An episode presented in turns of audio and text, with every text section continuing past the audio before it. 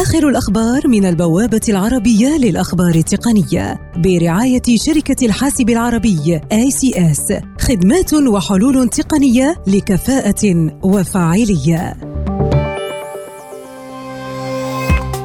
شركة كوالكوم تكشف أن شركة أبل ستدفع لها خلال الربع القادم ما بين أربعة فاصلة خمسة إلى أربعة فاصلة سبعة مليار دولار تقريبا لمرة واحدة من أجل إلغاء جميع الدعاوى القضائية بين الشركتين. شركة أمازون ترفض فكرة تشغيل مستودع مؤتمت بالكامل في المستقبل القريب، مستشهدة بالقدرة الإدراكية الفائقة للبشر والقيود التكنولوجية الحالية، ما يبدد كل المخاوف من انتزاع الروبوتات للوظائف، على الأقل ليس في العقد القادم.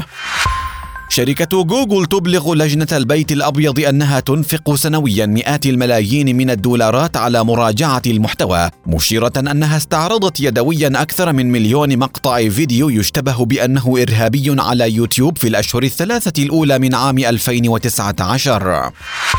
شركة فيسبوك وهيئة التجارة الفيدرالية الأمريكية إف تي سي تجريان مفاوضات بشأن تسوية ممكنة، قد تطالب الشركة بإنشاء لجنة مستقلة لمراقبة الخصوصية واتخاذ خطوات أخرى لحماية المستخدمين، وفق صحيفة بوليتيكو الأمريكية. الأداة المساعدة ديل سبورت أسيست الخاصة بشركة ديل تعاني من ثغرة تسمح بجعل حواسيب الشركة المحمولة والمكتبية عرضة لهجمات عن بعد والاستيلاء على أنظمة المستخدم الذي يستخدم إصداراً قديماً من الأداة.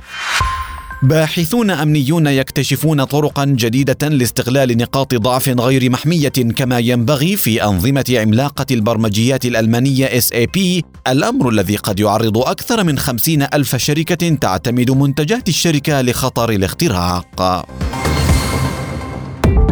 آخر الأخبار من البوابة العربية للأخبار التقنية برعاية شركة الحاسب العربي إيه سي إس، خدمات وحلول تقنية لكفاءة وفاعلية.